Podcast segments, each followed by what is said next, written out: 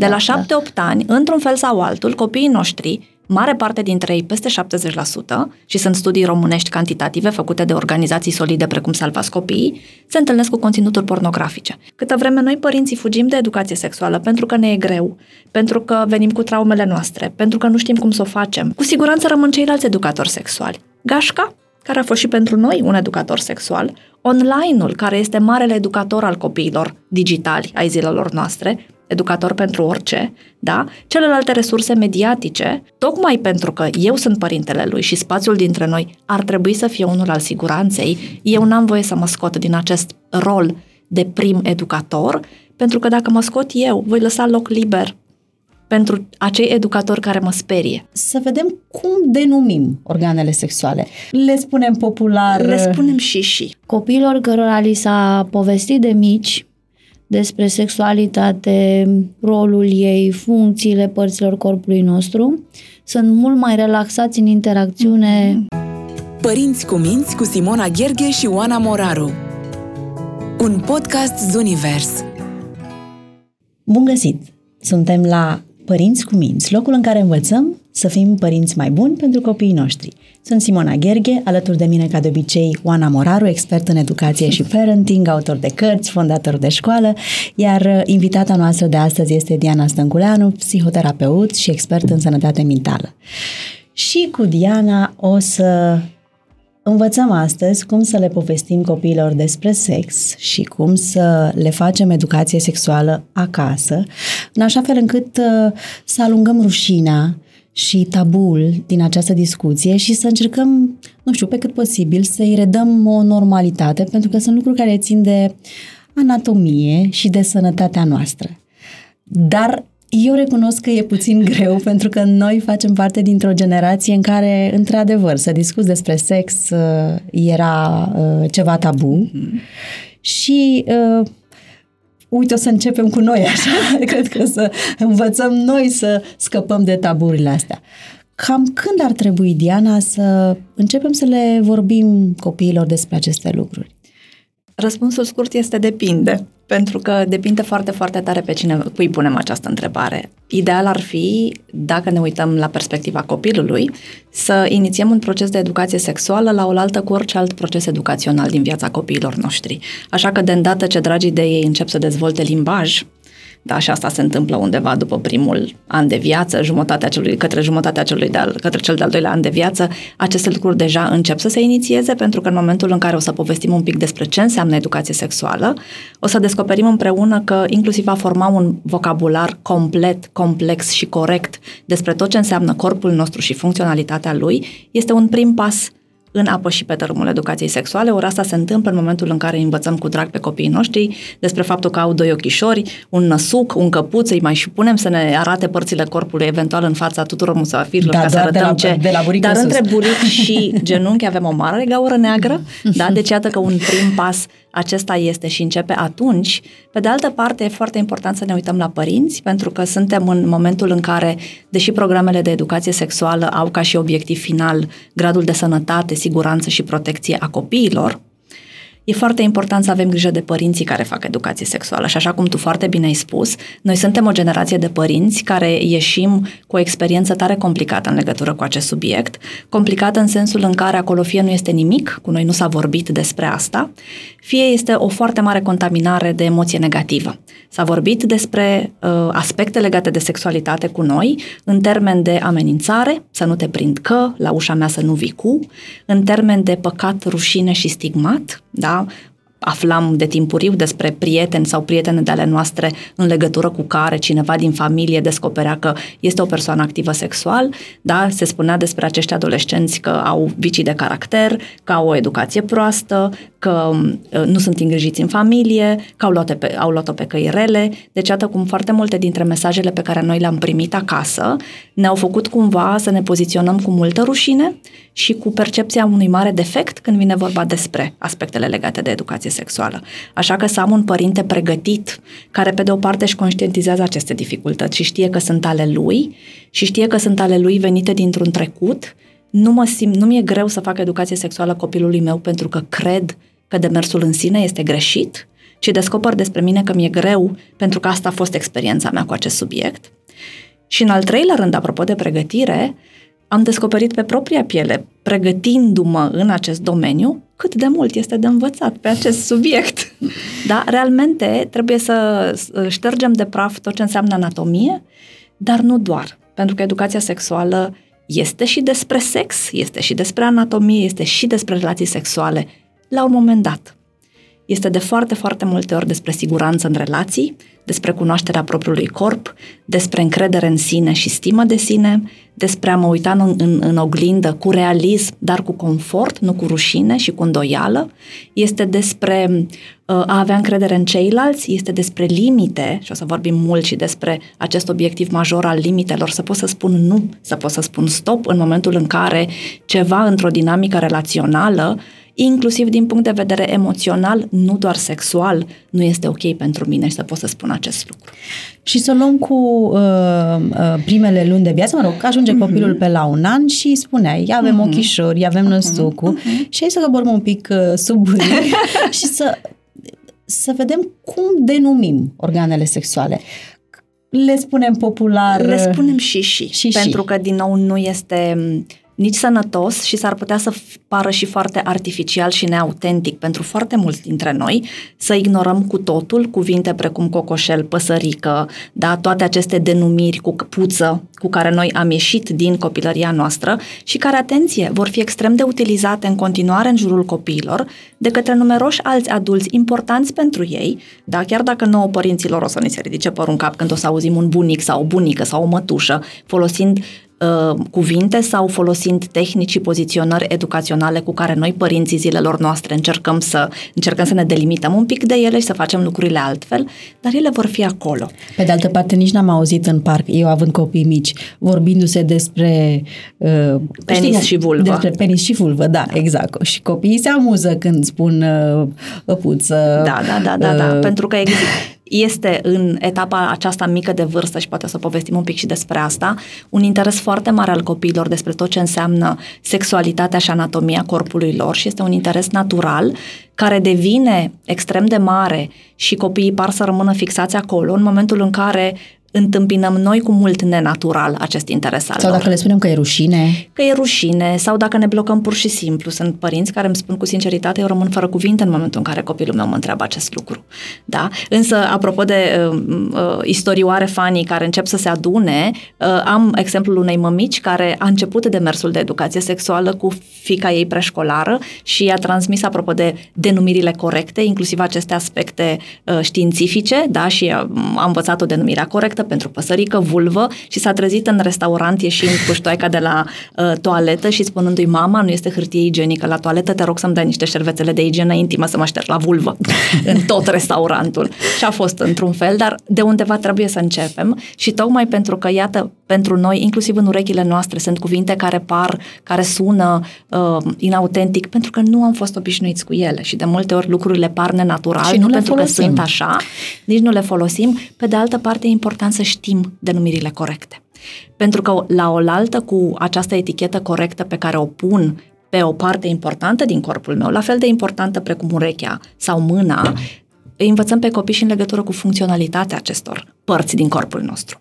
Pentru un motiv avem ochi, pentru un motiv avem urechi, pentru un motiv avem penis, pentru un motiv avem vulvă, pentru un motiv avem uter, da? pentru copiii mici care sunt într-o lume a concretului, de interes vor fi cu precădere părțile vizibile ale anatomiei noastre, dar pe măsură ce ei cresc și o să ajungem în preșcolaritate și o să ajungem la grădiniță și poate în casele noastre se vor naște copii al doilea, se va naște al doilea copil și o să am preșcolarul de 4-5 anișori care să vadă o burtică care crește și care va pune niște întrebări și care cu ocazia asta va învăța și alte elemente de educație sexuală, apropo de funcționalitatea corpului. Da, pentru că să explic unui copil preșcolar pe nivelul lui de înțelegere ce se întâmplă în burtica mămicii, cum se naște o viață nouă, pe unde o să iasă copilașul acolo, de acolo, da, cum am ieșit eu, mami, de acolo, arată în poze și cu mine, dar iată niște întrebări care cu siguranță se întâmplă în foarte multe case, la care mulți dintre noi răspundem atât cât putem și cum știm,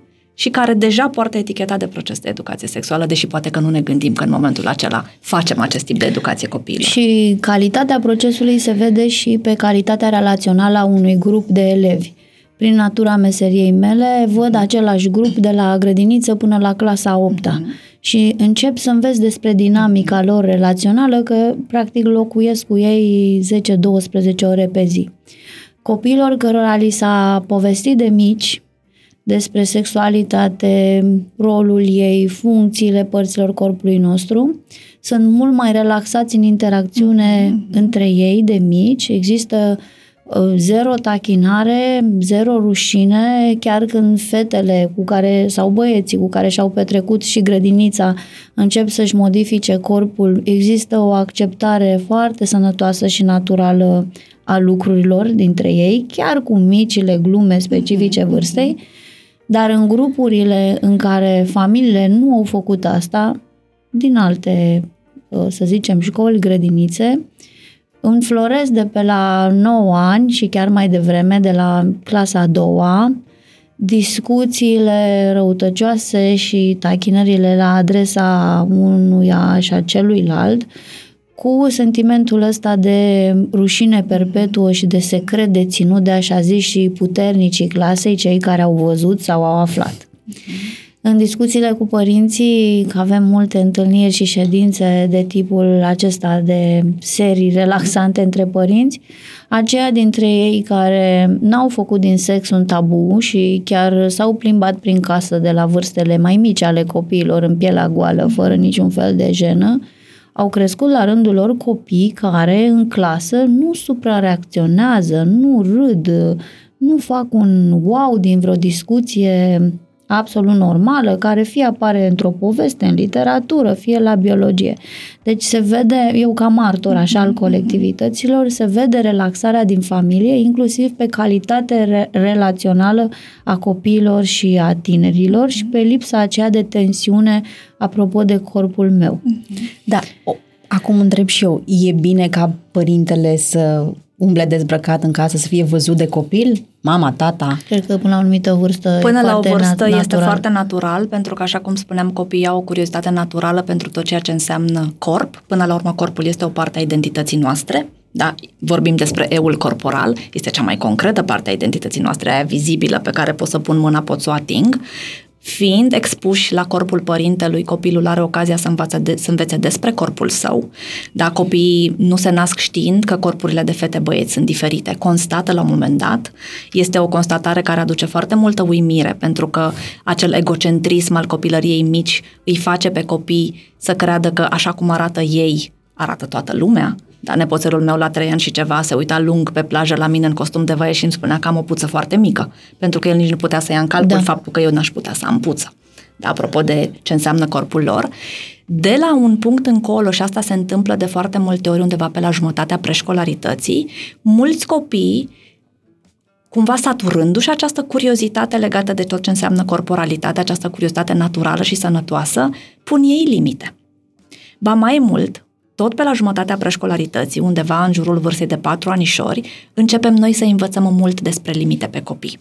Cei mai mulți dintre copii ar trebui deja să pășească într-un uh, într-o zonă de autonomie în tot ceea ce înseamnă îngrijirea propriului corp. Da? Îi învățăm să își administreze singuri mare parte din duș, îi învățăm sau ne dorim să îi învățăm să se șteargă singur la fund după ce folosesc toaleta, îi învățăm să se spele pe mâini după aceea. Deci, iată, introducem aceste elemente de autonomie pe tot ce înseamnă îngrijirea corporală și încetișor, încetișor și pe limite în ceea ce înseamnă îngrijirea corporală, pentru că cei mai mulți dintre noi, în jurul vârstei de patru anișori, vom avea copii care sunt și în colectivitate, care stau în mare parte din timp în alte părți decât acasă sau cu alți adulți decât mama și tata și le, le transmitem deja niște mesaje de siguranță apropo de atingeri corporale potrivite sau nepotrivite, apropo de a închide, bai, a închide ușa în momentul în care folosești toaleta pentru că este un act de intimitate.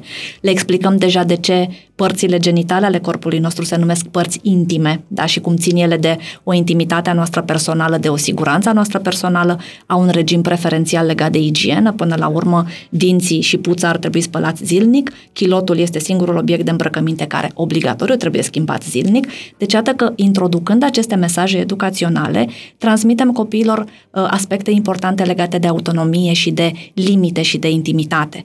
Și în contextul acestei lecții, eu să mă vântur de colo-colo, dezbrăcat, să fac duș cu ușa deschisă, să folosesc toaleta cu ușa deschisă, dintr-o relaxare a mea sau o relaxare a mea cu celălalt părinte, cu partenerul, cu adultul, s-ar putea să transmit niște mesaje confuze copilului. Da? Și atunci e măcar important să contextualizez mesajul, la noi acasă este ok, pe de altă parte poate pleci în tabără sau o să fii la grădiniță și acolo ar fi bine să închizi ușa când folosești toaleta, ar fi bine să închizi ușa când folosești dușul și măcar să nuanțez acest mesaj și în momentul în care îi transmit copilului mesajul că el este corpul, el și corpul lui sunt în cea mai intimă și corectă și în control relație. Și el decide și când vine vorba despre îmbrățișări, pupături, da, el pune limite, eu trebuie să modelez aceste limite, da, să-i le respect, da, să nu-i transmit mesajul că doar pentru că a venit mătușa pe care n-am mai văzut-o de trei luni și care poate vrea să-l acupere cu toate pupăturile,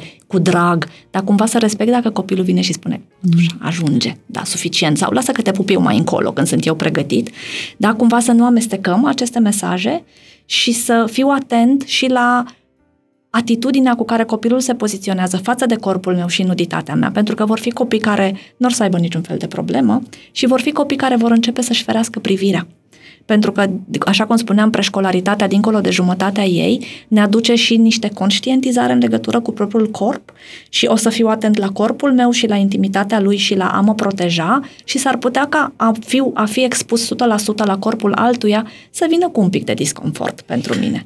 Și dacă îmi văd copilul că întoarce natural privirea, să încep să respect acest lucru și să ies în prosop când ies din Dar duș. cu atât mai naturale sunt toate aceste informații dacă sunt împachetate în tot ce înseamnă da educația limitelor sau mhm. educație tranzacțională. De pe la mhm. patru ani, oricum le vorbești copiilor despre spațiul personal, despre cum cer jucăria, despre mhm. cum o dai când vrei tu, nu când ți se cere, despre cum te uiți și spui nu sau dai ceva la schimb. Dacă ne ducem și transmitem părinților sau celor care sunt complet în țara asta din motive uh, foarte ciudate împotriva educației sexuale, că vorbim de la patru ani doar despre sex și limita asupra intimității noastre, e adevărat, lumea începe să, ho, ho, e prea multă informație, dar ea nu e multă dacă e dată câte puțin legat de absolut tot, de unde, stau în drept, unde stă farfuria în dreptul meu la masă la grădiniță. Că ei până la patru ani ar băga mâinile în farfuria oricui. Tuturor. Da? Uh, unde-i foaia mea și de ce nu o mă zgălesc și pe a colegului? Uh, unde sunt cuburile mele și când pot să le împart sau când uh, pot să nu le împart. Dacă toate lucrurile astea legate de corp vin la pachet cu celelalte activități care nu sunt așa tensionante mm-hmm. pentru noi, tot ce ține de așa zisa educație sexuală vine firesc. Iar apropo de cât de deschis suntem față de corpul nostru gol, cred că are legătură, nu știu, asta o spun intuitiv, și cu temperamentul nostru. Unii suntem extrovertiți, deschiși, știu părinți care uh, au făcut plajă la nudiști mm-hmm. cu mhm. proprii copii mm-hmm. și nu a existat niciun fel de uh, șoc Trauma. traumatic pentru ei, curiozitate, da, pentru formele mm-hmm. și diversitatea lor, dar sunt și copii care provin din familii un pic mai uh, închise, pudice. pudice, emoțional, sensibile, care nu-și lasă întotdeauna emoțiile la vedere, trăirile. Sigur că același lucru se va manifesta și în relație cu propriul corp și nu-l duc pe ăsta la nudiș dacă eu sunt dintr-o linie familială uh, nu știu, introvertă, fără mult uh, exagerare a emoțiilor. Cu dar asta nu înseamnă că toți acum trebuie să lucrăm pe cât de exhibiționiști putem fi și cât de deschiși. Fiecare om e deschis cu corpul lui, cum este deschis și cu emoțiile lui și cu formele lor de, lui de expresie și cu limbajul lui și cu cuvintele lui. Și e atât de important ca și acest demers de educație sexuală, dincolo de necesitatea de a-l împleti, în firescul vieții da. noastre de zi cu zi, să fie foarte în acord cu valorile și cu felul de a fi al membrilor unei familii.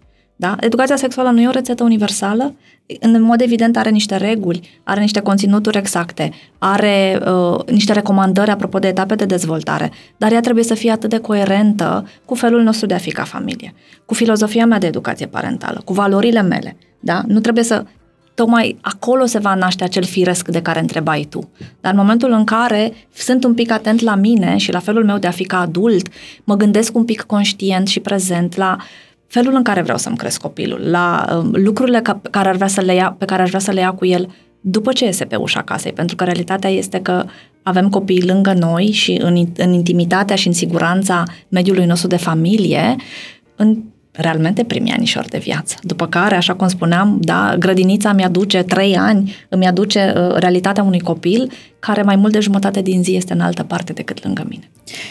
Și copiii au o curiozitate naturală și tot în jurul vârstei de patru mm-hmm. ani vine și întrebarea, dar eu cum am ajuns mm-hmm. la tine în burtă? Mm-hmm. Și, sigur, nu știu câți părinți mai vând povestea cu barza, ar fi important să nu mai vindem, pentru că așa cum nu dezvoltăm tot felul de mituri și povești una mai simbolică sau mai metaforică decât alta în momentul în care un copil m-ar întreba cum se repară o clanță sau cât fac 2 ori 2, dar nu le spunem o poveste, mm-hmm. da? De ce am duce minciuna până la urmă? De ce am duce deformarea adevărului în legătură cu niște realități care țin de corpul nostru, identitatea noastră și realitatea noastră relațională?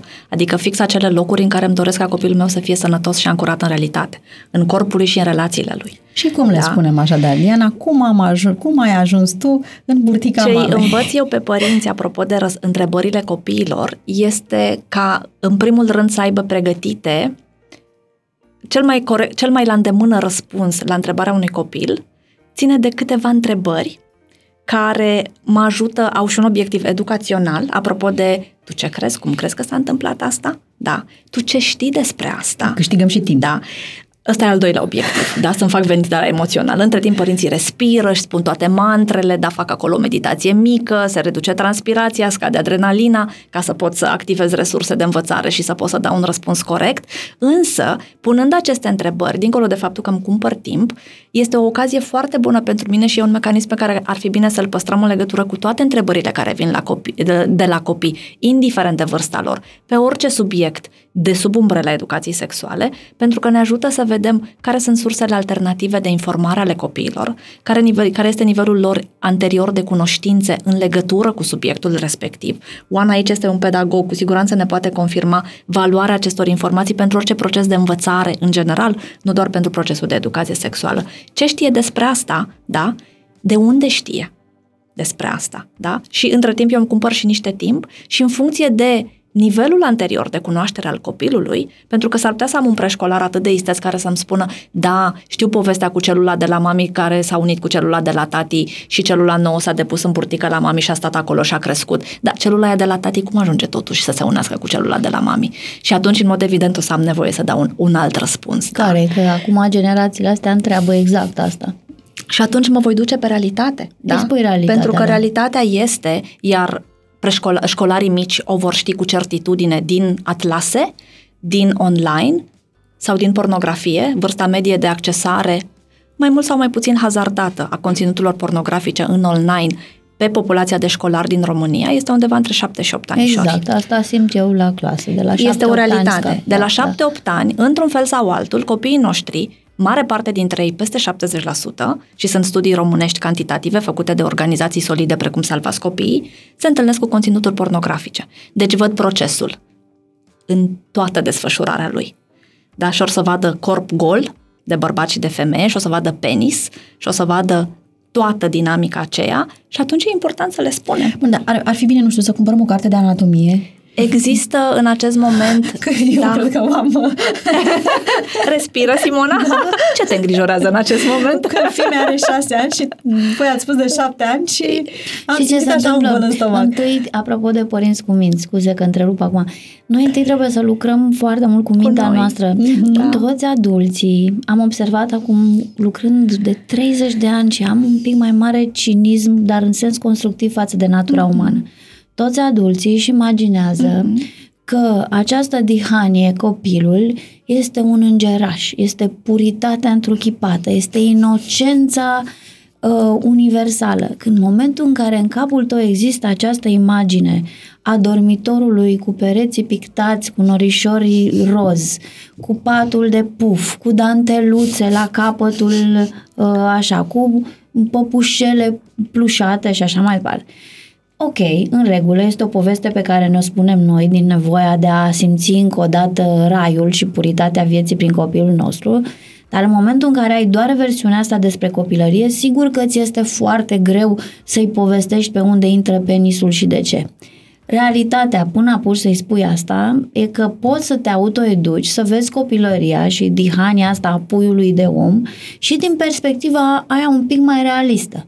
Copiii aceștia sunt și extraordinar de pătrunzători în intelect, mm-hmm. înțeleg absolut orice, înțeleg durerea, înțeleg pierderea la un nivel cu adevărat mai detașat de istoriile planetare, dar văd imediat, apropo de un faimos scriitor care a spus într-o carte polițistă, uh, nimeni nu știa uh, de fapt ce s-a întâmplat, nici măcar copiii, mm-hmm. apropo de faptul că copiii oricum știu tot din familie și mm-hmm. când te închizi în cameră și, și când te cerți da. și așa mai departe. Nu știu să verbalizeze, nu știu să conceptualizeze, dar ei sunt uh, ființele care s-ar juca în noroi, se murdăresc pe mâini, trag pârțuri, fac caca, li se par toate lucrurile scârboase, super caragioase, uh, se au, masturbează. se masturbează unii, au răutăți incredibile, au sincerități din astea tranșante. Trebuie să vezi copilul și din realitatea asta, nu? În momentul în care înțelegi natura umană, nu ți este atât de greu să povestești.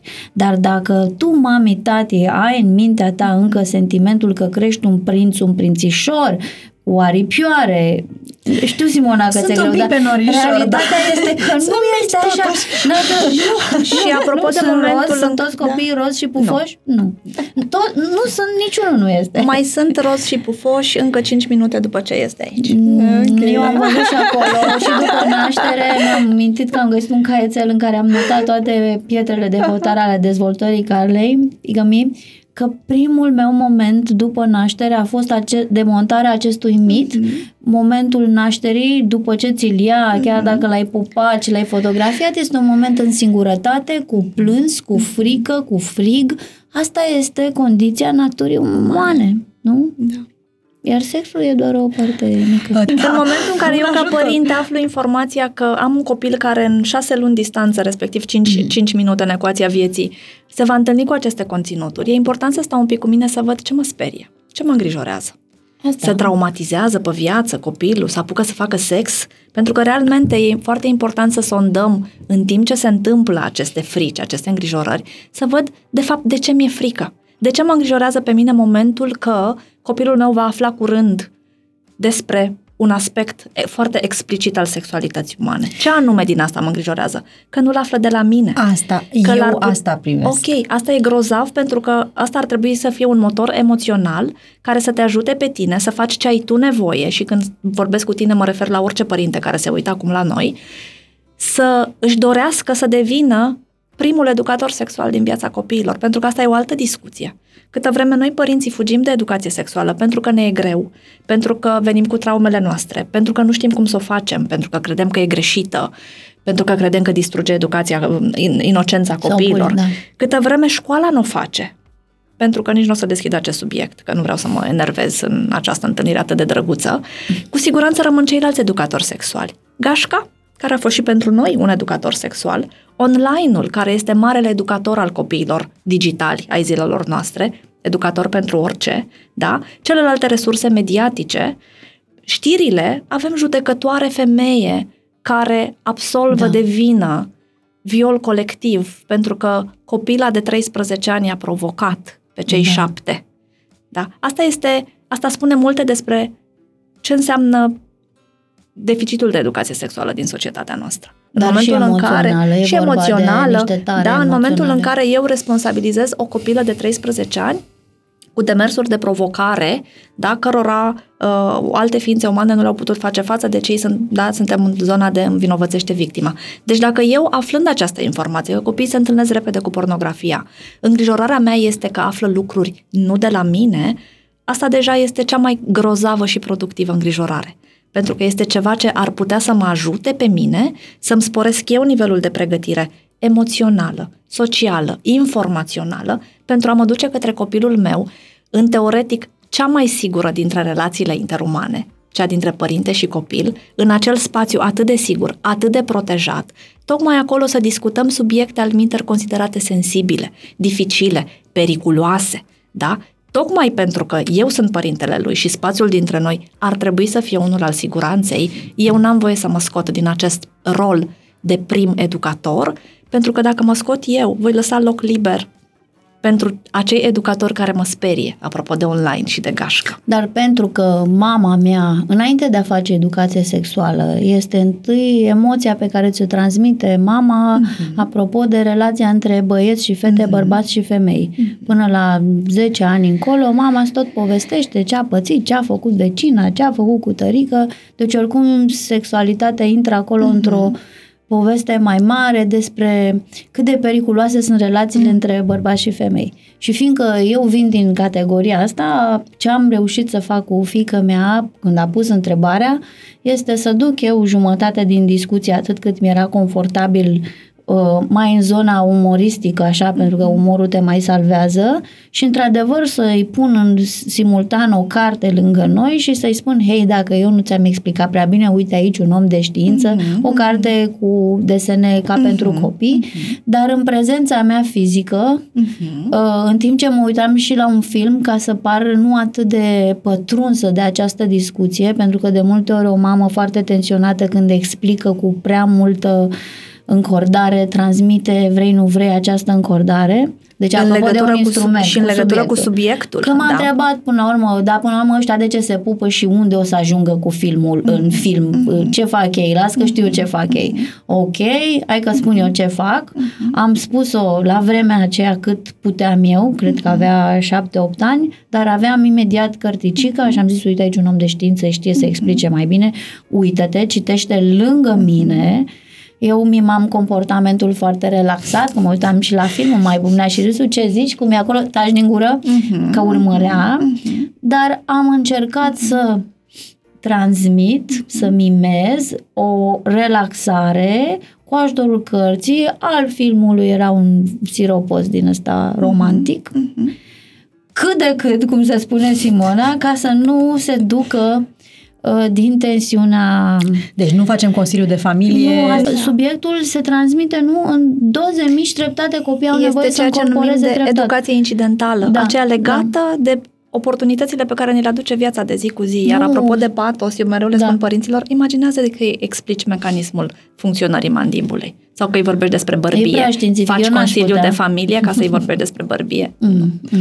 Și un alt aspect important care ar trebui să ne ajute să ne relaxăm un pic ca părinți este să ne informăm un pic despre tot ce înseamnă felul în care cunoaște și învață copilul în diferite etape de vârstă. Pentru că preșcolarii, da, ne vor doborâ cu curiozitățile lor, mai ales că îi vedem acolo mititei, dar nivelul de receptare informațională e foarte superficial.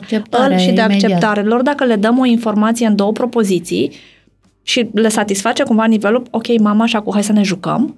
Iar școlarul mic le zicem inginerii dezgustați, pentru că ăștia, deși Ce sunt vrei, curioși în legătură da. cu procesul și vor să știe tehnic mai exact cum se întâmplă, și da, ne ajută atlasul și ne ajută fotografiile și ne ajută informațiile științifice, da, nu o să uit niciodată explicația pe care și-a dat-o un școlar mic, apropo de sărutul franțuzesc, că întreba și a spus, adică limba lui tati, limba ta, se ating, schimb de scuipat, eu, de ce ar vrea cineva să facă asta?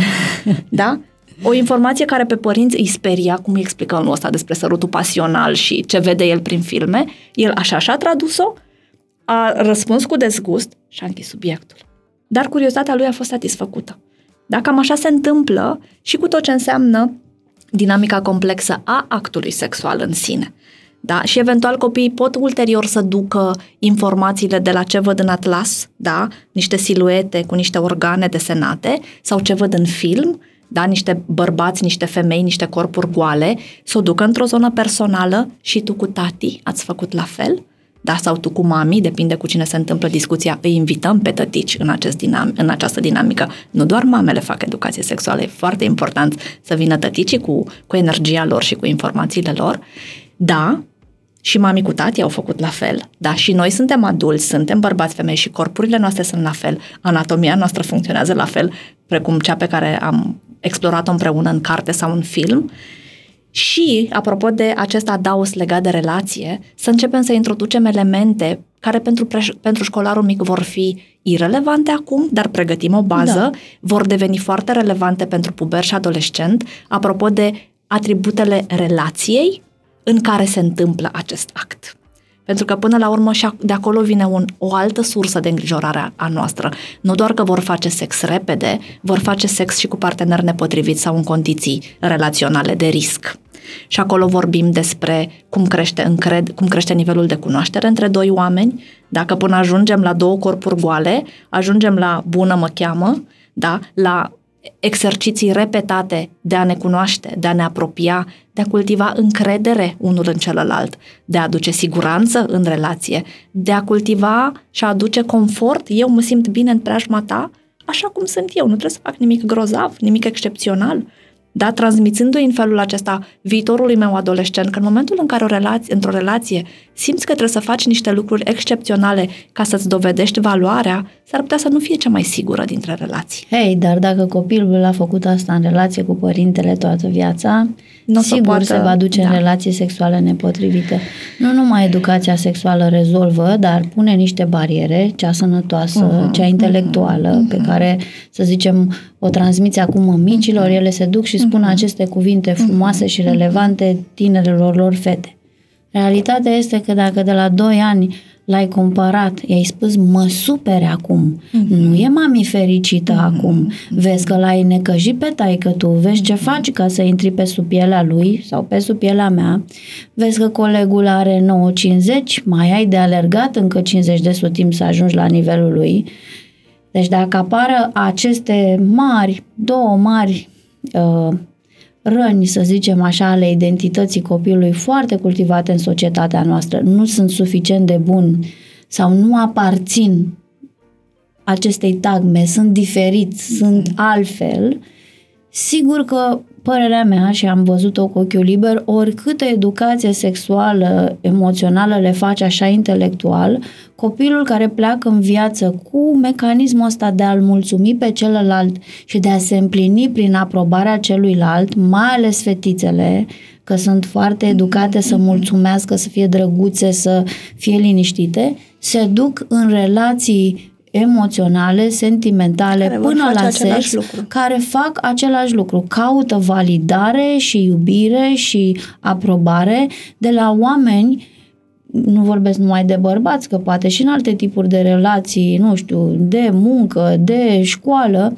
de la oameni pe care practic ele nici nu le vă, nu-i văd, că tu spui, hei, învață-ți fetița că o relație bună este cea în care te simți în siguranță mm-hmm. și te simți acceptată și ești tu însăți lângă băiatul respectiv.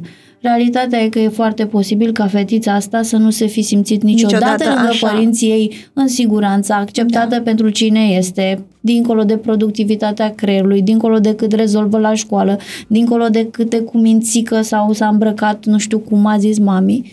Și dacă tu n-ai copilul, apropo de cei care aveți acum copii mici, m, problema nu e educația sexuală, ea este o bucățică din tot ce înseamnă identitatea noastră, e că ea e sănătoasă educația mm-hmm. sau copilul se duce către relații împlinitoare dacă are în primul rând o relație împlinitoare cu tine, care nu presupune că trebuie să-i faci pe plac tot timpul, din potrivă, și Limitele sunt faptul atât de că importante. trebuie să găsească în tine acea privire care acceptă și îl face să simtă el bine însuși, el însuși, ea însăși bine cu ei, dincolo de uh, ce fac la școală. Și cumva mesajul ar fi sunt aici cu tine orice s-ar întâmpla. Da, și uite, am privirea aia care te soarbe din ochi fără ca tu să fi luat astăzi 10 la școală. Poți să fii și murdar și urât, să fi spus și o prostie, dar eu astăzi te accept. Îți pun limitele astea intelectuale, hei, nu e bine ce faci, dar eu încă simt că te iubesc, nu are legătură una cu alta.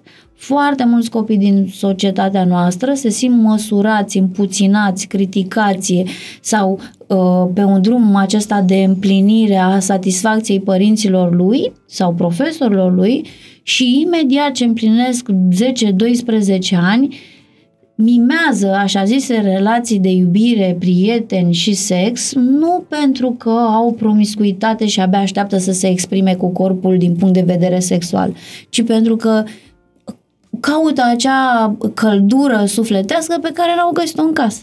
Văd foarte multe fetițe, dar mai ales la fetițe că se dezvoltă mai repede, nebunia asta de a mima un prieten, de a fi într-o relație, care pe de o parte e normală, că ei se joacă de a, relația, pe de altă parte, le simt, că văd și la noi la școală, o cădere energetică și emoțională și tantrum vehement atunci când sunt respinse sau neacceptate. La fel și la băieți. Da?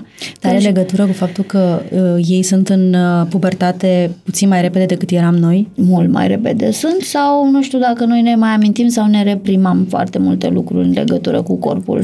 Sunt mult mai repede, avem statistici care da, da. ne arată acest lucru și vedem pe transformările acelea vizibile, dincolo da, de trăirile interioare cresc, da. pe care noi le-am conștientizat sau nu, vedem pe corpul lor și într-adevăr ce se întâmpla pe vremea noastră maică la 12, 13, 14 anișori, acum vedem de la 90 ani. Da. Da, erau considerate fenomene de pubertate precoce, pentru că cresc cantitativ, uh, crește numărul copiilor care, uh, ale căror corpuri se transformă mult mai repede decât se întâmplă odinioară, deja nu mai sunt excepții, da, și realmente vedem, uh, începând cu clasa a doua, a treia, da, deci de la jumatea ciclului primar, vedem transformări puberale pe care altă dată le vedeam la final de clasa a patra sau le vedeam în gimnaziu cel mai adesea. Și cred că uh, aceste transformări vin și cu uh, manifestări sexuale sunt niște transformări care au o uh, explicație, au niște fundamente, niște mecanisme de, tra- de, de întâmplare, de explicație complexe, care vin și dintr-o zonă de neurochimie cerebrală, care vin și dintr-o zonă hormonală.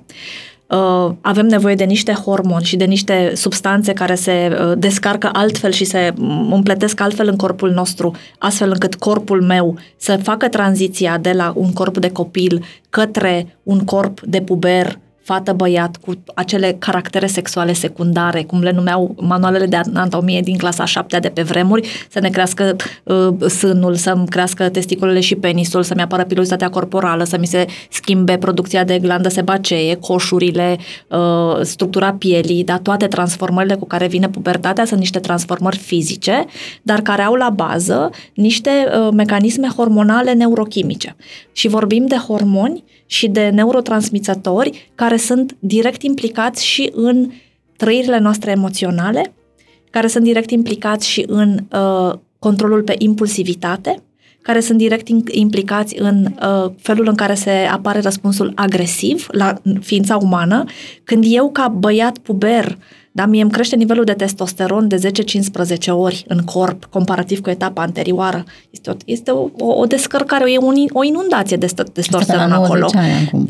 La debut de pubertate, oricare ar fi aceea, nu ne mai uităm în certificatul de naștere, ne uităm la corp. Mhm. De acolo se dă ora exactă, da? Nu mă uit că are 9 ani și nu ar trebui să, mă uit la corpul lui care mi-arată că. Da? Niște lucruri se întâmplă.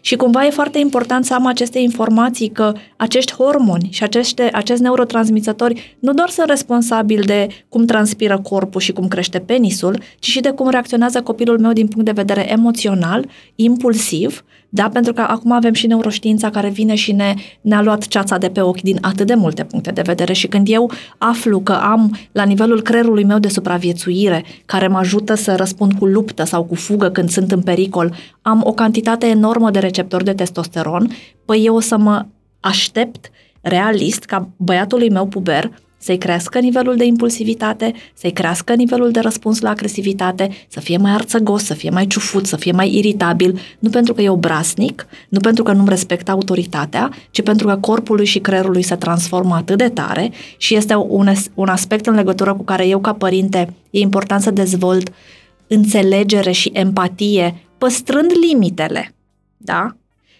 Nu o să-l cert că e ciufut, nu o să-l cert pentru că are atitudinea respectivă, da. Ba mai mult, dacă îi cer să ducă gunoiul și mi-o o, o duce dându-și ochii peste cap și bombănind, o să-i spun, mulțumesc că îl duci, deși știu că n-ai chef. Aș putea să-i zic cum de altfel îi zicem, nici gunoiul nu poți să-l duci fără să bombăni.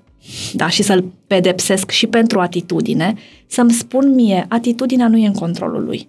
Da? Are un creier dezlănțuit în acest moment, are un corp dezlănțuit în acest moment. Hai să nu-l pedepse și pentru asta, să le duc și pe el, măi copile, uite ce se întâmplă cu tine în perioada asta. Nici lor nu le e bine, iar pubertatea și adolescența, oricât ar fi ele de grele, pentru noi adulții, li se întâmplă lor copiilor. Da, primii care suferă de pubertate sunt copiii. Deci da? să le amintim doamnelor la menopauză care o iau razna din punct de vedere emoțional că același lucru se întâmplă și în, în adolescență da. și în pubertate. Și în pubertate. Este teribil, e da. un carusel emoțional pe care... Groaznic. Și e important să educăm și pentru ei copiii. Mi-aduc aminte de discuțiile cu copiii grozavi din școala pe care o păstorești cu atâta înțelepciune, Oana, cât de era cu ușurare pentru ei să descopere că ah, deci de asta mă simt așa. De ce curiozități au chiar la vârsta asta? Au fost, pentru mine au fost, au fost revelatoare discuțiile cu, cu copiii din, din școala Oanei, dar nu doar. Eu am vorbit despre corp și sex cu sute de copii de-a lungul experienței mele și ele sunt departe de a fi acele întrebări care ne îngrozesc și ne, arung, ne alungă nouă liniștea somnului, nouă părinților.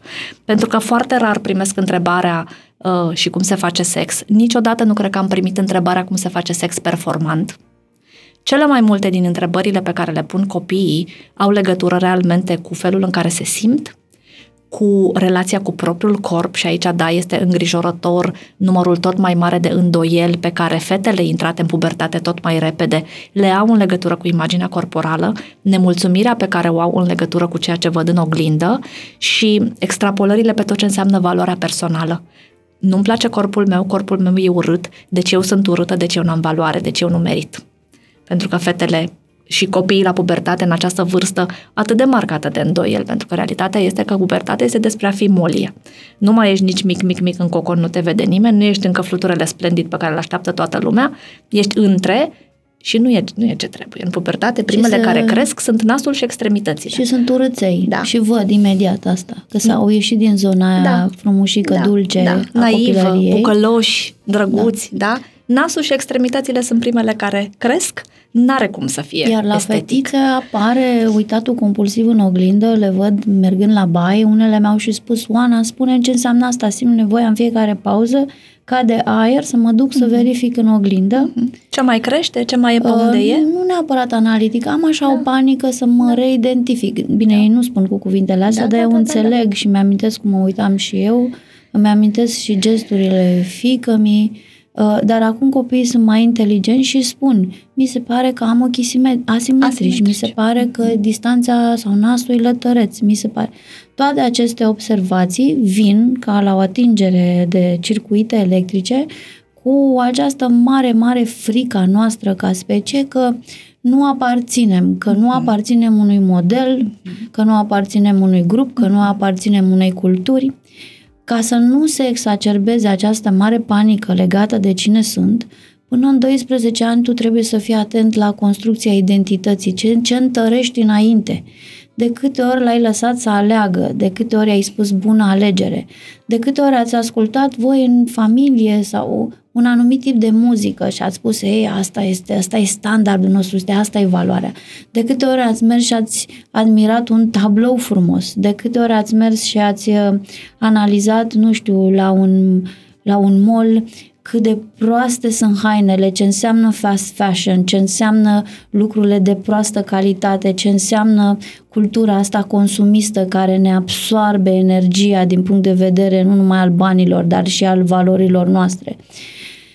Deci toate standardele culturale, emoționale, politice, critice legate de cum se construiește societatea, de la bani, la imagine de sine, la stimă de sine, toate aceste filtre de cunoaștere a lumii, dacă sunt așezate pe nivelul lor de înțelegere până în jurul vârstei de 10-12 ani, când cu adevărat se face educația asta a valorii, a cine suntem noi ca familie, cultural, politic, social, um, dacă o ai, nu ajunge atunci constatarea aceea naturală în oglindă, sunt urâțică, să-și facă toate uh, mendrele. Eu știam și da. mi-amintesc și văd și pe fetițe, nu știu, că nu mai eram frumușică, îmi crescuse mustața. Da? Îmi spuneau băieții, ești păroasă, ai mhm. mustață. Mm-hmm. Era îngrozitor mm-hmm. de dureros. Mm-hmm. Nu există fetiță să nu simtă asta.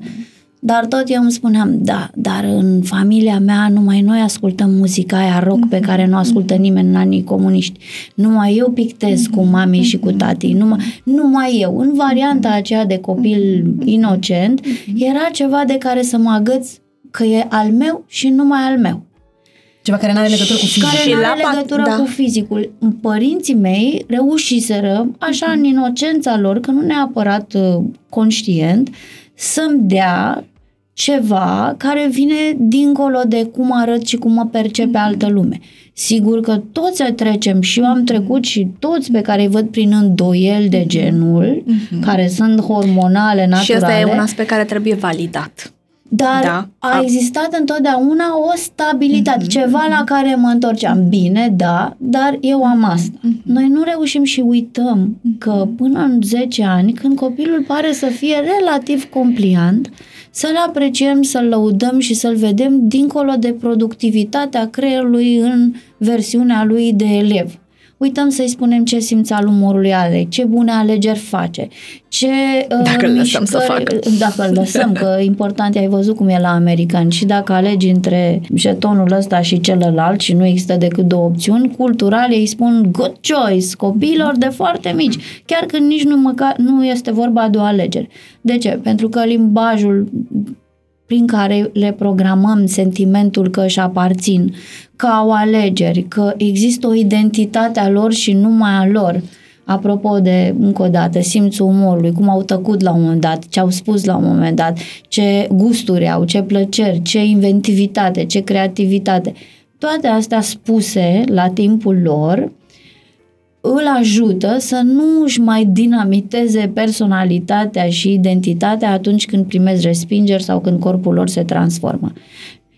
Și am văzut în țările nordice, de pildă, unde există mare mm, trend depresiv legat de tineri și adolescenți și nu numai, că toate școlile au acest program de educație sportivă a fetelor și a băieților, de dans contemporan, de exprimare fizică cu corpul dincolo sau până la sexualitate, fără make-up, fără haine, nu știu de care, um, așa în, uh, în Natural. goliciunea lor. Am adus la un moment dat la școala din Călăraș la adolescentele mele care se machiau, se duceau în oglindă și mm, buzele și niște fete din Suedia printr-un program și Norvegia de vârsta lor simple, în jeans și în tricou nemachiate, cu bubele vârstei, care au făcut în sala de sport un dans contemporan pentru toate fetele astea ale noastre care deja erau cu masca pusă și cu ruj, rujul aranjat.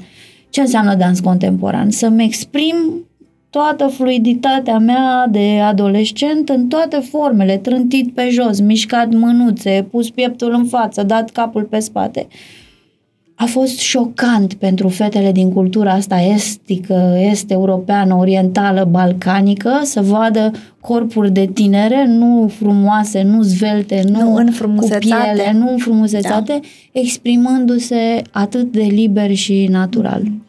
Cred că e nevoie de modele Da, pe de altă parte, um, copiii sunt, cred, poate și viciați de uh, social media și de modelele de acolo, pentru că dacă ei, să spun, au un idol, o cântăreață care este permanent scoasă ca din Asta cutie e și mai altă. face și tutoriale de machiaj, normal că fetele spre asta țintesc și, evident, imaginea de pe Instagram e una perfectă. Realitatea e asta care e și decalajul acesta s-ar putea să nască în copii aceste dezamăgiri. Dar la școală, de exemplu, la noi am spus, uite, facem și lecții de machiaj, că e foarte important să te joci cu fața ta, nu să știi ce poți să creezi.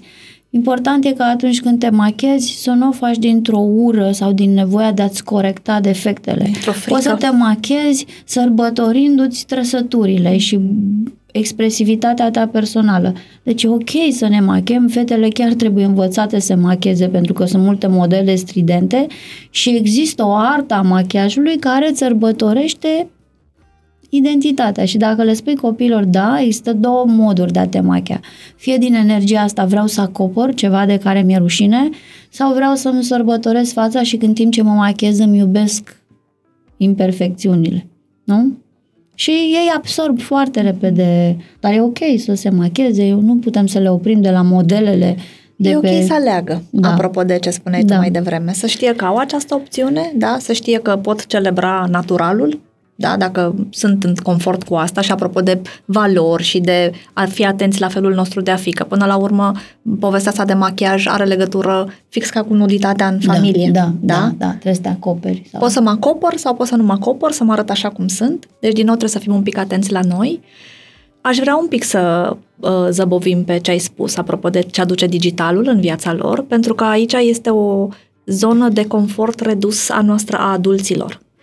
Despre ei spunem că sunt nativi digitali. Noi ne-am întâlnit cu digitalul, eu aveam 23 de ani când mi-am făcut mail și aveam un, nici nu știu cum se numeau calculatoarele pe vremea aceea, aveau, erau niște litere și niște cifre Pentium, acolo, da. așa, așa, 3, 5, da, nu au fost parte din structura noastră identitară. A fost ceva cu care ne-am întâlnit și este ceva ce pentru cei mai mulți dintre noi adulții rămâne la nivelul de instrument. Nu devine obiectiv în viață, nu devine fel de a fi, de a funcționa.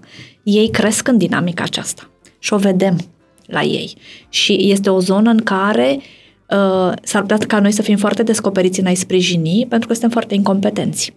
Dar eu nu știu ce știe despre filtre o mamă adultă, da, ce știe despre filtrele din social media, o puștoaică de 11 ani, pe poate să facă puștoaica tutorial mamei. Dar inclusiv această întâlnire, de, cumva invitația mea este pentru părinți să rămână foarte curioși și nu să se ducă cu zona de interdicție, ci mai degrabă cu zona de curiozitate și explorare pentru a vedea Păi ce-l ține pe copilul meu acolo? Ce și șia el de acolo? Ce tip de conținut digital consumă? Da? Și rămânând curios în legătură cu asta, descoper lucruri despre copilul meu și din nou rămân suficient de aproape, încât atunci când dă de greu, să putem să apucăm să povestim despre filtrele care deformează, despre faptul că uh, puștoaica aia care este perfectă în Instagram acasă la ea și ei crește părul pe picioare și ea transpiră și dacă nu se spală și ea miroase, da? Și pentru ea e dificil ciclul menstrual și ea se pătează, da? Și ei apar coșuri, dar uite ce face social media, dar ca să pot să am această discuție cu copilul meu, eu trebuie să fiu acceptat în cercul de intimitate. Și asta înseamnă, unu, să nu mă extrag de acolo, da, spunând că digitalul nu e pentru mine, nu mă interesează pe mine prostiile alea. Nu, să mă intereseze prostiile alea, să văd ce și a copilul meu de acolo. Și doi, să nu mă duc cu normă și critică. Toată ziua pierzi vremea iurea, ci mai degrabă arată-mi și mie. Zi și mie, că pe vremea mea eu n-aveam și vreau și eu să văd. E cel Dar mai să rămân puternic curios. Instrument. Da, Da, cel să mai rămân puternic. curios, să nu mă duc cu critică, s-ar putea să descoper grozăvii, să zic, bă, da proste că le-am descoperit eu, împreună și să avem ocazia să povestim despre asta. Să nu pedepsesc și să nu normez dintr-o poziție de superioritate, menținută de multe, multe ori de frica mea și de ignoranța mea, dar nu vreau să mă vadă copilul meu vulnerabil și neștiutor. Eu sunt acest părinte atotputernic și atunci mă duc și critic ce face copilul meu acolo doar pentru că eu nu înțeleg, nu mă pricep sau am pus deja eticheta pe superficial.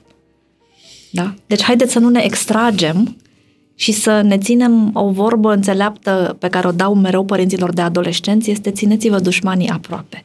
Fie că dușmanul este gașca, deschideți ușa pentru gașca copiilor. Lăsați-i la voi în living, observați cu discreție, de la doi pași distanță, nu stați acolo moți, că nu e despre voi. Da? Dar veți avea ocazia să vă uitați așa pe gaura cheii în tot universul acesta adolescentin, care al minter ne sperie foarte tare. Ei sunt mult pe WhatsApp, discuțiile lor sunt Nu mai e în nici pe grupuri. WhatsApp, te ești depășită, Sunt Simona, depășită, da, da. nu pe WhatsApp nu mai stau, stau pe Snapchat și mai multe nu. Da, și dacă ne uităm apropo de ce Snapchat, că eu întreb pe copii, dar care e diferența? Păi pe Snapchat toată istoria dispare, dar nu Da, avem nu știi istoric. ce au pus Acolo în acolo. 24 de ore lucrurile se duc. Da, există un soi de protecție. WhatsApp da, e pentru bătrâni. Da, Mhm. WhatsApp-ul și rețelele de socializare au ierarhia lor din acest punct de vedere, apropo de etape de vârstă și de cult, cât de cool suntem sau nu.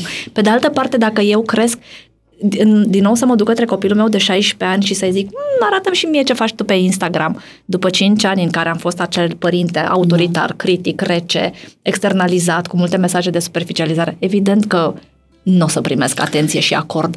Dar dacă creștem așa, da, Da. 10 ani, 11 ani, când copiii sunt încă deschiși, la noi sunt încă disponibili pentru mesajele noastre, încă suntem alfa și omega în lumea lor și profităm de această poziție privilegiată și nu ne scoatem singuri de acolo, Dar s-ar putea să avem această dinamică. Era un serial pe, pe vremuri, Gil, Gilmore Girls, fetele Gilmore. Era Da. acolo o dinamică de mamă-fică care se cresc una pe cealaltă, nu doar o mamă care crește o fică.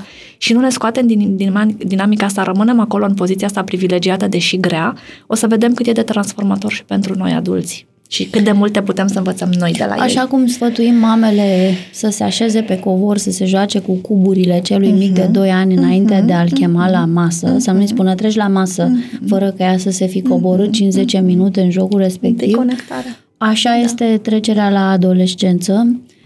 Dacă nu ascult, fiecare generație are un cântec al ei, o vibrație, un vibe, un, un feeling, să spunem așa, pe stilul lor. Cea mai bună conectare o faci cu copilul tău dacă asculți muzica generației, pentru că muzica transmite un anumit vibe, adică în momentul în care asculți Lana Del Rey sau, uh, deși e mai din urmă, sau Harry Styles sau uh, Weekend, The Weekend, îți dai seama din versuri, din sonoritate, care e starea lor emoțională, de unde vin copiii ăștia și ce caută, fiindcă muzica uh, transmite o chemare, o poftă, un anumit, o anumită căutare în viață. Din punct de vedere sexual și emoțional, trebuie neapărat să te reinventezi sau să te reeduci. În momentul în care fiul meu a început să crească, am ascultat sute de podcasturi sau am făcut uh, cursuri direct sau indirect cu uh, specialiști în afară legați de sexualitate, de integrarea femininului, cum mă accept ca femeie, cine sunt, uh, care este de fapt relația între femei și bărbați cu adevărat, la nivel natural, la nivel biologic, alta complet decât am primit-o de la părinții mei sau de la cultură și religie, una în care copilul meu se scaldă, o simte ca atare, are o educație by default. Da? Deci tu ca mamă, dacă nu afli și nu te reinventezi din punct de vedere emoțional și sexual, nu vorbești aceeași limbă cu copilul tău. Îmi pare rău că o spunem atât de direct, dar nu poți să rămâi la stadiul în care nu poți să rămâi cu nimic. De fapt, creșterea înseamnă pe toate planurile. Dacă nu înveți neapărat să taci suficient din gură și să nu mai folosești deloc tehnica interviului, tehnica interviului este absolut defectuoasă în relația cu adolescentul. Și ce ai făcut? Și ce simți? Și de ce ești supărat? Și unde ai fost? Și el ce a zis? Și când te apuci de treabă, dar ce simți, dar ce ți s-a întâmplat. Genul de întrebări directe, perpendiculare, reprezintă strategia de închidere a relației.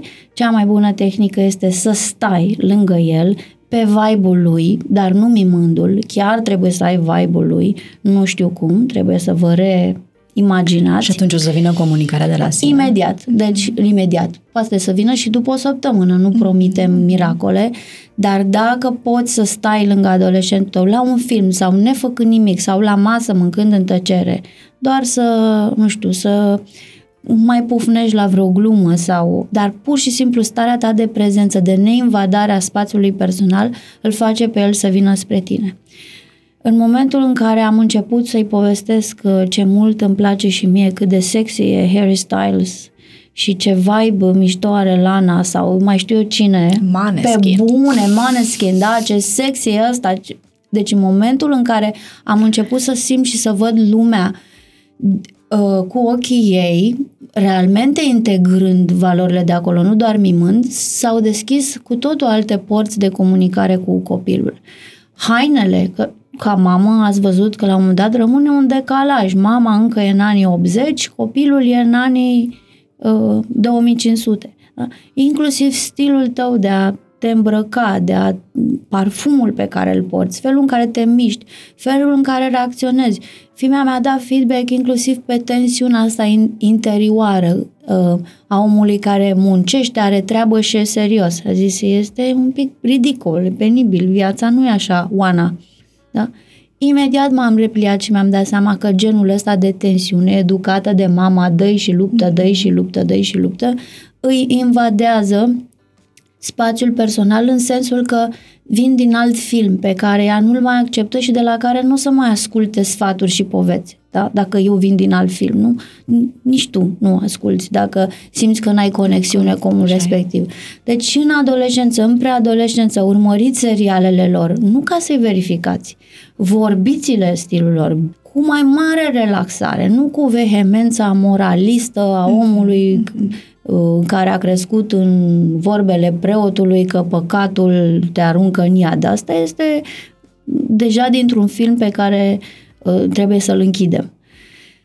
În momentul în care tu reactualizezi, tu întinerești lângă copilul tău, rămân deschise porțile și acceptarea. Iar despre sexualitate, care e cel mai uh, greu subiect, în condițiile în care copilul tău acum explorează, acum are temeri legate de intimitate și acceptare, de pe la cei 16-17 ani ai copilului tău trebuie să vorbești foarte pe șleau, ca și cum ai vorbi cu prietena ta. Ți-e greu, ți se încleștează gura, ți-e greu să vorbești despre masturbare, despre cât de normal și bine trebuie să te simți cu un bărbat, despre cum de-abia aștept să te simți bine și iubită cu adevărat. Dacă apucă mama să spună întâi vorbele astea și să lase în copilul ei sentimentul ăsta de acceptare, de sărbătoare a iubirii, nu se va mai duce cu oricine uh, însetată după o jumătate de îmbrățișare ca să simtă plăcerea și iubirea. Din potrivă va alege sănătos, dar trebuie să fii într-un mod atât de incomod de deschis, mie mi-a luat atât de mult, și nu numai prin copilul meu, și prin faptul că la școală trebuie să interacționez cu copii care în pauze vorbesc despre uh, cum și-ar trage-o și pe unde și-ar trage-o. Dacă iei serios și chiar crezi că se va întâmpla asta, ai terminat-o. Dacă începi să glumești, să pui niște limite drăguțe, amuzante, că și noi vorbeam mm-hmm. la vârsta asta, mm-hmm. dar cum poți să reacționezi corect fără să te inhibi? Doar dacă tu, ca un părinte cu minte, ai ajuns să lucrezi inclusiv cu zona cu latura ta sexuală și de expresivitate a corpului. Bun, da, să spunem că ești părintele unui adolescent care se apropie de acel moment. Mm-hmm. Momentul în care, să spunem, Trebuie fata să facă... are un iubit, da. da, și se apropie de mm-hmm. clipa în care o să aibă relații mm-hmm. intime. Mm-hmm. Ce îi spui acelei fete? O întreb multe lucruri, dar nu, inter, nu perpendicular. Da. Nu, dar nu trebuie cumva interviu. să o ajut. Vorbim despre acea relație fix cum am vorbit ca, ca noi între fete. Mm-hmm. Da? apropo de cum se simte în relația respectivă. În ce fel se simte um, sedusă, curtată, îngrijită, protejată, respectată, um, plăcută, cum e când e cu băiatul ăla, ce le vine lor să facă. Cum, dacă au vorbit despre asta, cum își imaginează că o să fie, ce o sperie, da? Marea pregătire pentru debutul de relație sexuală activă, da? înseamnă și această invitație la a ne gândi dincolo de procesul în sine și ai grijă să ai uh, prezervativul sau hai să facem o programare la ginecolog pentru pilule anticoncepționale, da? să văd cum e fata mea cu corpul ei. Cât e... Sunt fete care spun pântuneric, sub pături, nu vreau să mă vadă, nu-mi place de mine, nu-mi plac sânii mei, nu, zgomotele pe care le scoate corpul în timpul actului sexual, pentru că acolo naturalul înseamnă multe da, lucruri. nu e nimic da? în orpul fost. Și exact. Uh, ce percepție are pe tot ce înseamnă dinamica sexuală? Apropo de dacă vreți, aici este marele damage al pornografiei, că ne construiește o imagine falsă despre cum ar trebui să arate actul sexual. Cum ar trebui să arătăm noi și corpul nostru în timp ce facem și la sex. este foarte... Da? da. Păi când le povestim băieților cât uh, penis injectat este înainte de o filmare dintr-o, uh, dintr-o scenă pornografică, dragii de cei mai mulți răsuflă ușurați. Adică nu sunt așa tot timpul. Dar asta mi-a zis și fimea. Băi, da. bă, băieții din nu ziua de azi sunt, timpul. Uh, au senzația că trebuie să fie performări da. și cum, agresivi. Cum ni se mișcă corpurile, cu... cum arată corpurile, cum e da. cu povestea asta, determinăm amândoi odată obligatoriu amândoi odată, cu praf de stele și cu artificii la toată lumea. Și cumva să vorbim as- onest, da? Cu umor, pe alocuri, da? Dar ca să salvăm părinții totuși, acum există foarte multă informație bună online. Important e să știe copilul unde se ducă. De exemplu, eu n-am vorbit cu fimea despre cum terminăm mm-hmm. și nu.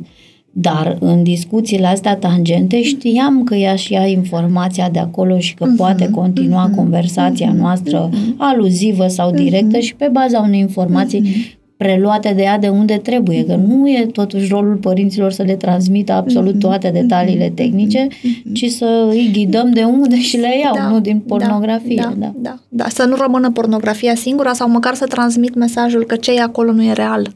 Pentru că copiii ies, eu vorbesc mult cu adolescenți, și ies cu așteptarea, au așteptarea să fie ca acolo, se dezamăgesc când constată că nu e așa, concluziile negative fiind despre celălalt, n-a știut, n-a putut, despre mine, eu n-am fost în stare, sau despre relație, relația noastră nu e ce trebuie. Bine, asta au și adulții până târziu. Tocmai de aceea, apropo de demersurile noastre de educație sexuală, ele le vizează în primul și în primul rând îi și... vizează pe părinți ca să ajungem și la copii. Și cum îi uh, explicăm unei fete, nu știu, de 15-16 ani că e ok că ea nu și-a început viața sexuală, deși prietenele ei au făcut-o deja și poate că ea este motiv de râs că a mhm. rămas ultima din gaș. Tot pe gândirea alea orgolului. Adică tot pe ce le vorbește creierului lor mm-hmm. cu mai mare mm-hmm volum mm-hmm. despre cât de important e că atunci când gloata spune da, tu spui nu. Mm-hmm. Eu am folosit inclusiv imagini sugestive, știi că sunt uh, online omulețe care au toți în turmă într-o parte și unul ia invers, copiii au nevoie uneori de imagini, Vizual, știu, da. contrazicem da, da, da, așa. Da, da. Tot pe ideea că eu am alegere, îmi place de mine cum mm-hmm. sunt, am ceva numai meu, mm-hmm. nu, toate și pe baza bârfei intelectuale pe care o ai cu băiatul și fetița ta până în adolescență, apropo de ce fac alții, cum sunt alții, nu, de, de ce spun bârfă intelectuală? Când eu comentez pe vecina care s-a dus cu iubitul ei de la 15 ani, nu comentez pe vecina, comentez schema relațională și asta dacă o faci cu copilul tău din filme, din uh, poveștile de familie, li se așează așa o platformă de viață și o automulțumire apropo de când să-mi încep și cum.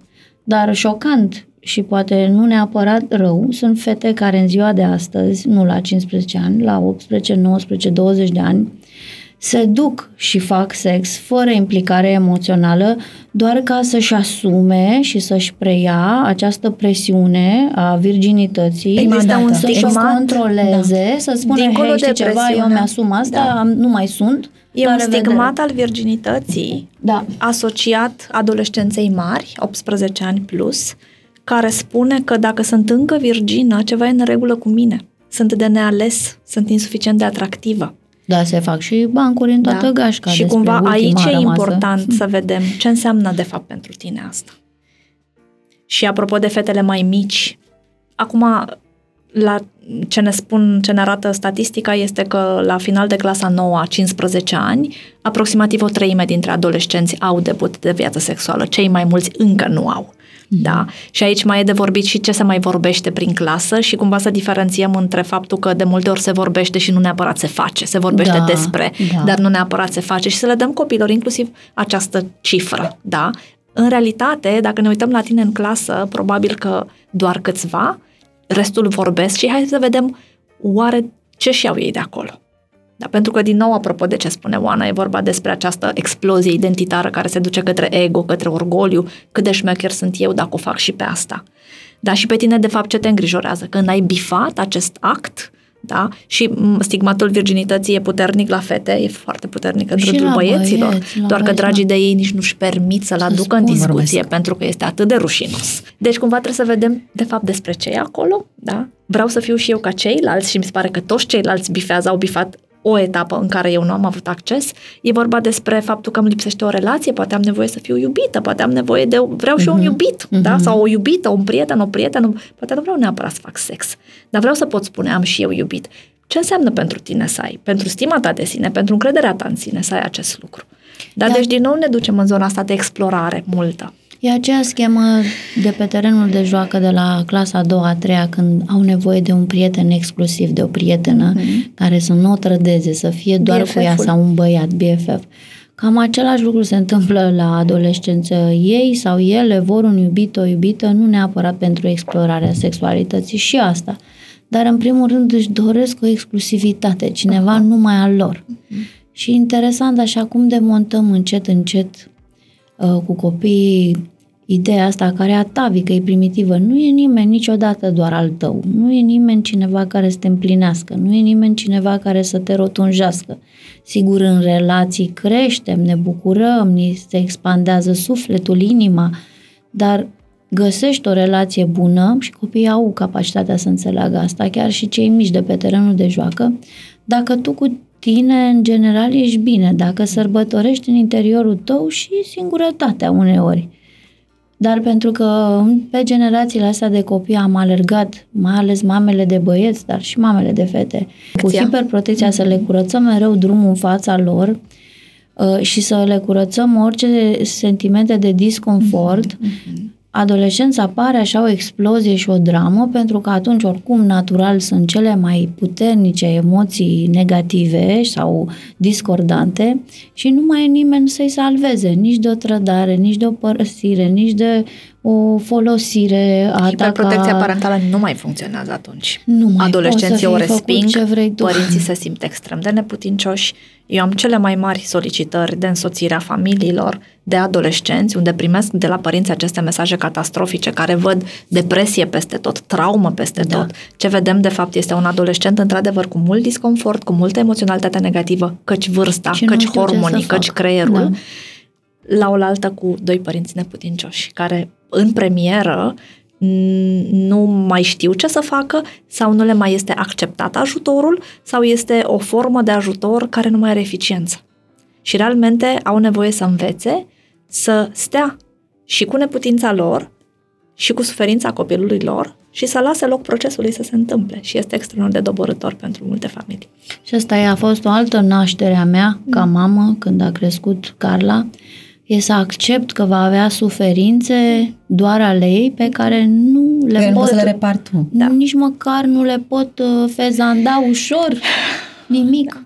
Și le mai spun mămicilor, hei, dacă te deranjează acum că i-a luat jucăria sau a fost ușor respins pe terenul de joacă și plânge într-un colț, fă un salt în timp și imaginează că se închide în camera lui și plânge că l-a părăsit iubita. Mai poți să-i faci ceva? Nu. Nu poți. Poți să fii liniștită că el te simte alături în cameră cu toată prezența ta Mhm. neintervenționistă doar acolo. Dar s-ar putea să nu te simtă prezentă și conștientă în camera de alături dacă tu până la 12 ani ai fost numai taca, taca, taca, taca, n-ai făcut aia, n-ai mers aia, nu ești bine, mă dezamăgești, nu pune mâna pe o carte. În momentul în care ai stat cu critică, cu judecată, cu telecomanda la tine până la 10-12 ani și n-ai știut să dai un pas înapoi și să accepti că va avea trăirile, emoțiile, eșecurile, ratările lui, adolescența creează o prăpastie uriașă în care nu, chiar nu-l mai poți ajuta nici măcar ca stare de prezență. De asta cam toate lucrurile uh, tumultoase în anii adolescenți se văd din anii copilăriei timpurii. Relația ta cu el între 2 și 5 ani se reiterează în adolescență. Dacă ai fost și dincolo o mamă de relație, spider, Oana, că da? tu spui un aici mare lucru, și obiectivele de dezvoltare ale preșcolarității și ale adolescenței sunt aceleași. Uh-huh. Autonomie și identitate Același de lucru. sine. Da, Și la 3 și ani inițiativă. și la 15. Zona Mhm. asta de autonomie, da, și de eu, da, preșcolarul se descoperă pe el, este primul mare egocentric Ce prostioare, developmental. Nu e da. certat neapărat. Preșcolarul și adolescența, doar că primele, în, în prima etapă de vârstă obiectivele sunt gestionate în interiorul casei, în familie. Adolescența trebuie să așeze toate aceste lucruri dincolo de ușa casei și nu în relație cu părintele, ci în relație cu cogeneraționali, în relație cu gașca, în relația cu prima relație de cuplu. Standardele, reperele în legătură cu care eu fac dezvoltarea sunt altele, nu mai sunt mama și tata. Dar cum procedăm în cazul uh, copiilor, unor copii care, de exemplu, vin acasă, un băiat vine acasă și dacă are curaj, Mhm, uh-huh, dacă are curaj, uh-huh. îi spune mamei sau tatălui, uh-huh. cui se simte cel mai apropiat, că mama, mie nu-mi plac fetele, mie uh-huh. plac băieții sau invers. Uh-huh. O fată care vine și spune că mie îmi plac fetele. Uh-huh.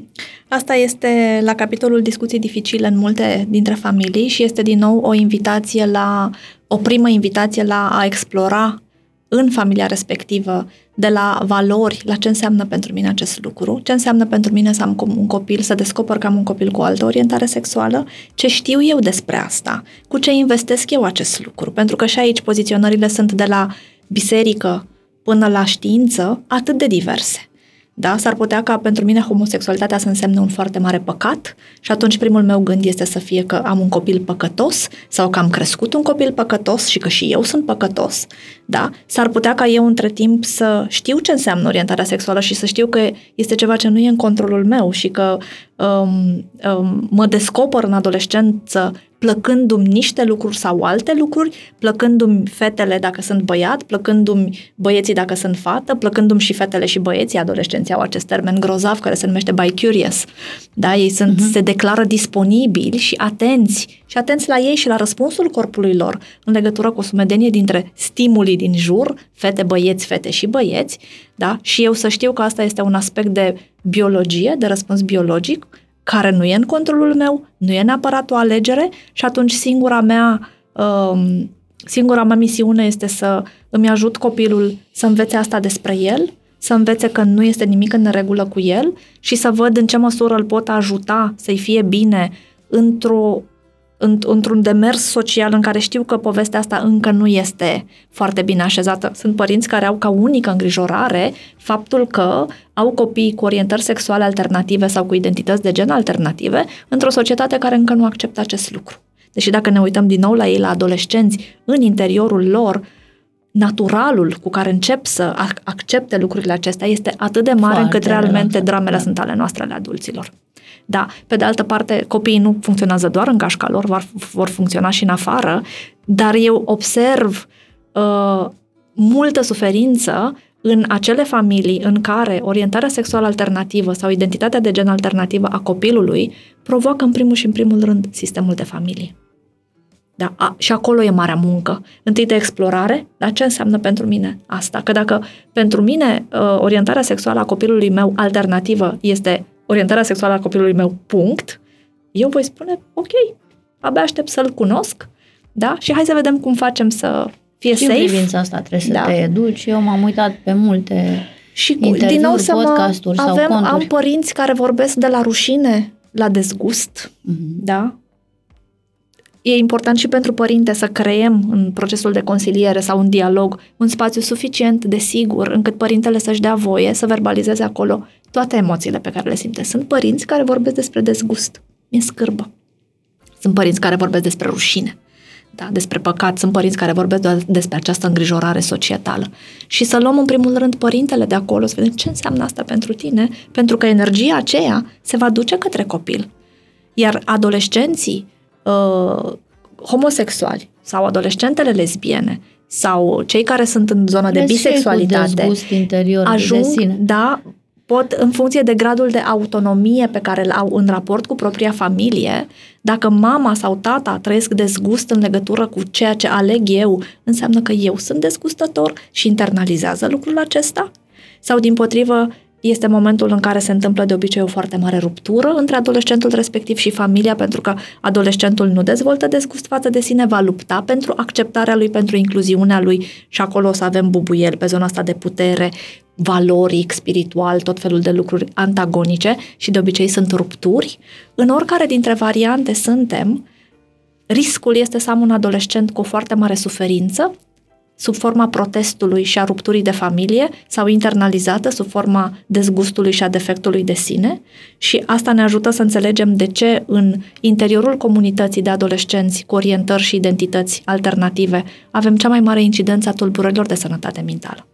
Și este, fără să vreau să îngrijorez un părinte, este momentul în care trebuie să ajutăm un părinte să-și reamintească și de ce și-a dorit când s-a născut copilul acela, respectiv mm-hmm. să fie sănătos da? Mm-hmm. și să vreau să fie sănătos, s-ar putea să fie mai important sau ar trebui să fie mai important decât ce face din când în când în dormitor, în intimitate și cu cine. Corect. Și până la urmă iubirea nu poate fi condiționată de nimic. Exact. Sau cum alege el să-și exprime genul, apropo de expansivitatea aceasta alternativă de gen pe care o vedem în uh, rândul unei părți din adolescenți și care pentru cei mai mulți dintre ei, 80%, rămâne doar un experiment identitar Ei, tranzitoriu. Modă, da, pentru cei mai mulți dintre ei, da, din, dintre copiii gender expansiv pe care îi vedem de la vocabular, da, fetele de 14 ani nu mai zic acum că nu suport menstruația și ce nașpa e să fii fată pentru că sunt în faza aceea mm. de moli, spun că sunt gender fluide sau neutral sau non-binary, s-a schimbat un pic vocabularul, felul în care vorbim despre noi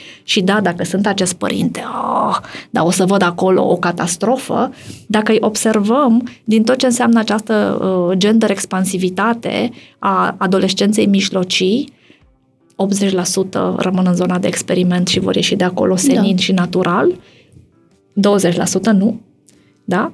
Da, și cu ăștia 20% la finalul zilei sunt fetele și băieții noștri. Dar ca să ne împăcăm cu ideea, poate ar fi bine să invităm părinții să-și reconstruiască povestea de la început în capul lor, apropo de ce spuneai de Da. la naștere.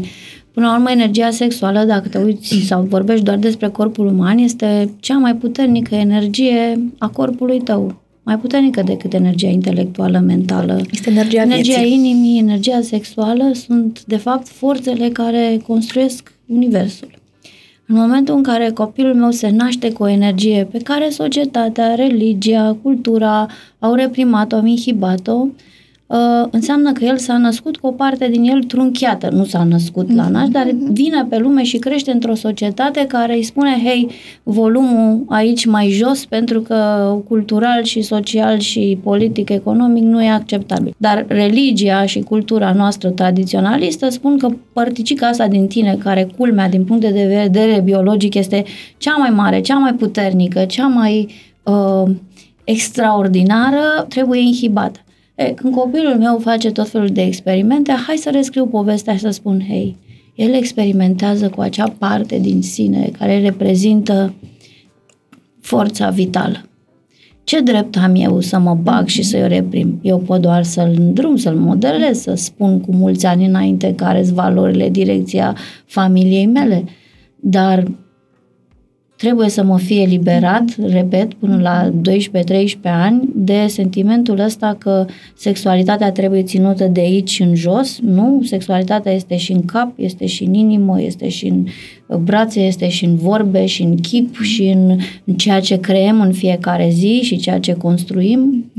Și din păcate, cred că motivul pentru care avem o lume încă cu războaie, cu multă presiune emoțională, cu multe boli psihice, este pentru că noi la origine suntem singura specie de pe planeta asta care și-a reprimat sexualitatea și a băgat-o într-un sertăraș al rușinii. Deci când copilul tău experimentează, rescrie povestea, spune da, experimentează cu o parte din el, o să se modeleze și o să se așeze până la urmă, nu e nimic, e doar sex. Hmm? Și pentru că ne apropiem de finalul discuției, um, aș vrea să te întreb, Diana, cam de la ce vârstă ar trebui să le povestim copiilor despre metode contraceptive, pentru că trăim în România, cred că țara cu cel mai ridicat, uh, cea mai ridicată cifră de adolescente care au Suntem pe devenit... locul 2 în Europa. A, așa, da, pe locul ultima doi. Zi mai cercetare tare. Zi pe mai locul tare. 2 în Europa. Da. Ultima cercetare făcută de UNICEF um, înainte de pandemie ne plasa pe locul 2 în Europa și ne arăta mai mult de 16.000 de adolescente identificate cu sarcină în adolescență, multe dintre ele, cele mai multe dintre ele cu traseul educațional întrerupt înainte de învățământul obligatoriu, o treime dintre ele cu al doilea copil înainte de 18 ani, deci este o tragedie ce se întâmplă acolo și dacă ne uităm ce înseamnă programele de educație sexuală, la nivel global ele ne-au adus mai degrabă debut întârziat de viață sexuală, mai multe relații, mai, mult, mai puțină boală cu transmitere sexuală, mai puține sarcini neplanificate, mai puține avorturi, cumva programele de educație sexuală comprehensive, adică acelea făcute de-a lungul vieții, sănătos și complex, ne taie de pe listă multe dintre coșmarurile pe care le avem ca părinți când vine vorba despre copiii noștri activi sexual. Și de ce? Pentru că majoritatea părinților și religia văd, nu văd partea asta bună, pentru că li se pare că văd foarte multă promiscuitate, Da. prea mulți Da. adolescenți Da. Da. în relații uh, deschise, libere sau la vedere.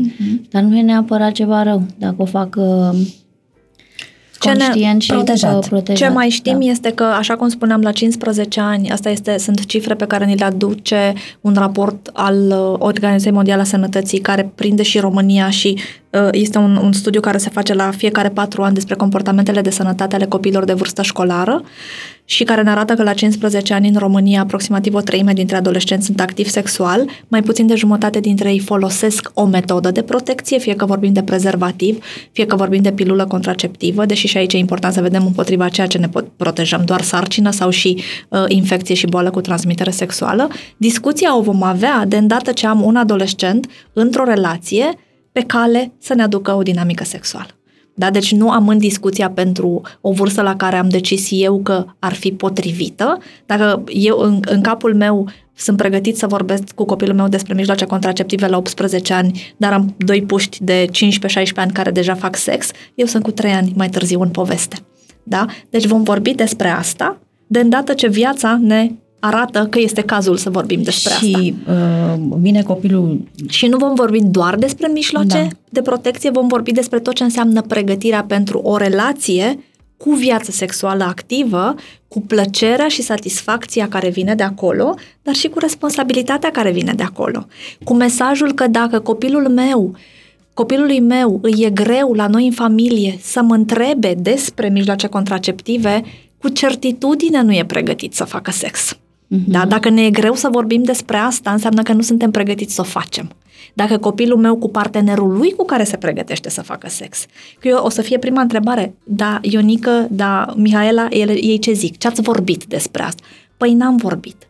Well, iată un indicator care ne arată câtă vreme nici ei doi între ei nu vorbesc despre asta, nici în familie nu vorbim despre asta, încă nu suntem pregătiți. Așa că hai să ne pregătim. Și uh, ai povestit tu de prima ta experiență mm-hmm. în cabinet.